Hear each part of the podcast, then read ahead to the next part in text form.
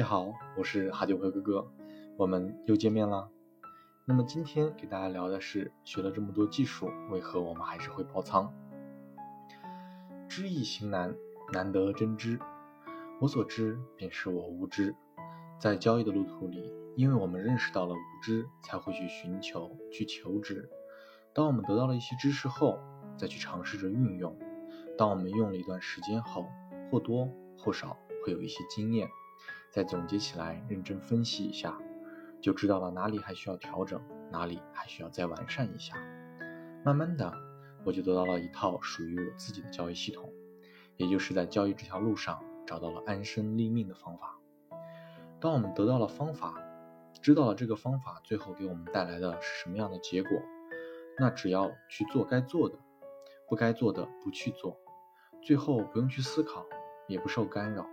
因为知道了结果，过程中就无所畏惧了，最后所谓的执行力就没有那么难了。我最开始做外汇交易的时候，在我的认知里，为了增加我的胜率，会想尽办法去寻师学艺，学习我能找到的、听到的、看到的一切音频、视频和书籍，也曾花费大量的时间去研究学习技术，什么路西武的趋势交易。道氏理论、波浪理论、江恩、斐波那契、混沌理论以及缠论什么什么的等等，还有所谓的供需关系啊、量化交易啊、对冲交易啊，甚至我还有一本易经八卦解析的交易，也不断的摸索指标，比如均线呀、MACD、KDJ、RSI、云图、鳄鱼主线、固比均线等等等等，又同时学习基本面分析。算数据，了解经济架构、政客的后黑学、社会的关系学、经济学、心理学，可谓是穷尽精力了，孜孜不倦。同时还要兼并着操盘交易，后来搞得身心交瘁，交易也一塌糊涂。知道的越多，矛盾就越多，也越发的分不清我在干什么了。满屏幕的指标系统，满脑子的各种图表形态。耳朵里充斥着各种各大机构的分析预测、市场舆论，让我迷茫再迷茫，看不到未来，看不到头。资金也是一直在亏损，都不知道自己还能坚持多久。可又不甘心，又不愿就这么放弃，最后不出意外的爆仓了。因为不甘心，也没有找到很好的方法，那么爆仓的次数也在不断的增加。这种体验，想必从事交易或多或少的应该都会体验过。在这个市场里，真的不是努力一定有一定会有回报的，不断的坚持也不一定最后就会有成功，就是会成功的。最后，我停止了交易，让自己冷静了一段时间，有时间去好好思考到底交易是什么，为什么说付出这么多会是这样的结果呢？在停止交易的这段时间里。好好的重新反思了一下，和总结了之前的交易，慢慢的发现了所有的指标没有一个是不会出错的，它有它对的时候，也有它错的时候，而且不同的指标对错的时候是不一样的。我之所以会纠结，就是我没有办法确定什么时候该看哪个指标，而在这些指标里跳来跳去，就算有时候会盈利。可没办法真正意义上的让盈利重复，因为行情是不会真正意义上重复的。慢慢的，我就开始思考，那些创建这些指标的人，他们是怎么思考的呢？为什么要这么设计呢？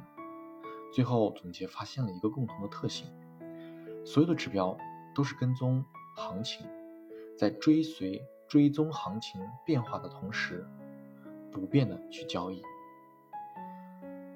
控制着每一次的亏损风险和放弃一部分的盈利，都是为了不错过和等待那一次真正的盈利。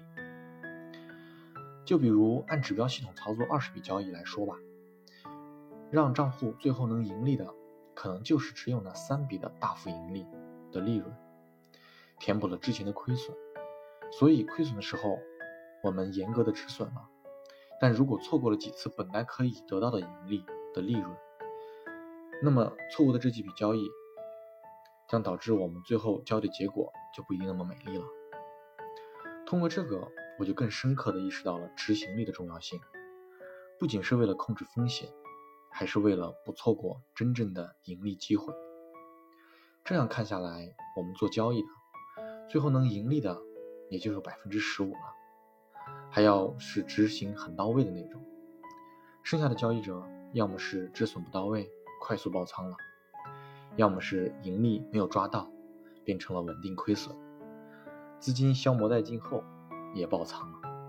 还有部分人呢，是运气流派，手术比例通常比较偏大，对于风险认识比较薄弱，账户通常是大赚大亏，运气一旦不好，马上账户也就会爆仓了。这样的交易赌性太重了。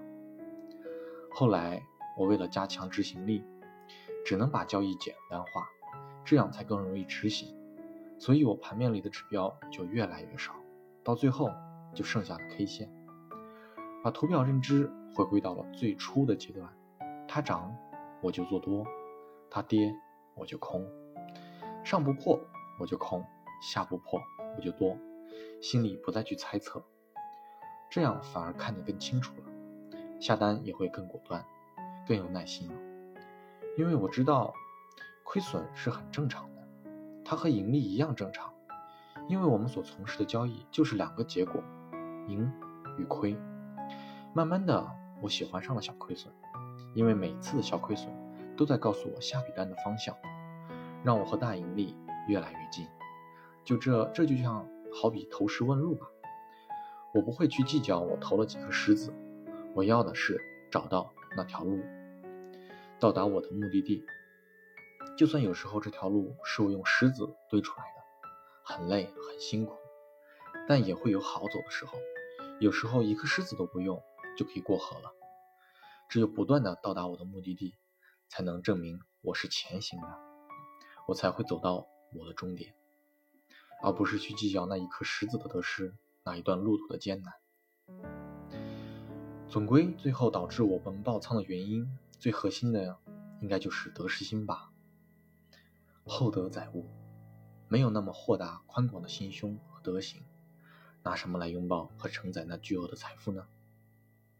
所以哈迪外汇哥哥想呼吁，还没能够稳定盈利的朋友们、听友们，不要着急，不要用超出你承受范围外的资金去交易，一百美金就足够我们来认识交易了，学习交易了。等你能让一百美金稳定盈利了，这时候钱就只是数字了。不要让人生因为交易而危机四伏。我们本来可以生活的很快乐。还有跟哈迪外汇哥哥练习的群友们，也请你们有耐心，不要因为一两次的失败而放弃练习，继续做你们之前的大账户交易，那只会是你拿自己的资金在冒风险。当然，如果因为练习认识到了交易的风险而放弃交易的，那我也真的是很开心的。交易不是唯一的出路。我们还可以做更多的事情。好，这期我就分享到这里，我是哈迪外汇哥哥，那么我们下期再见喽。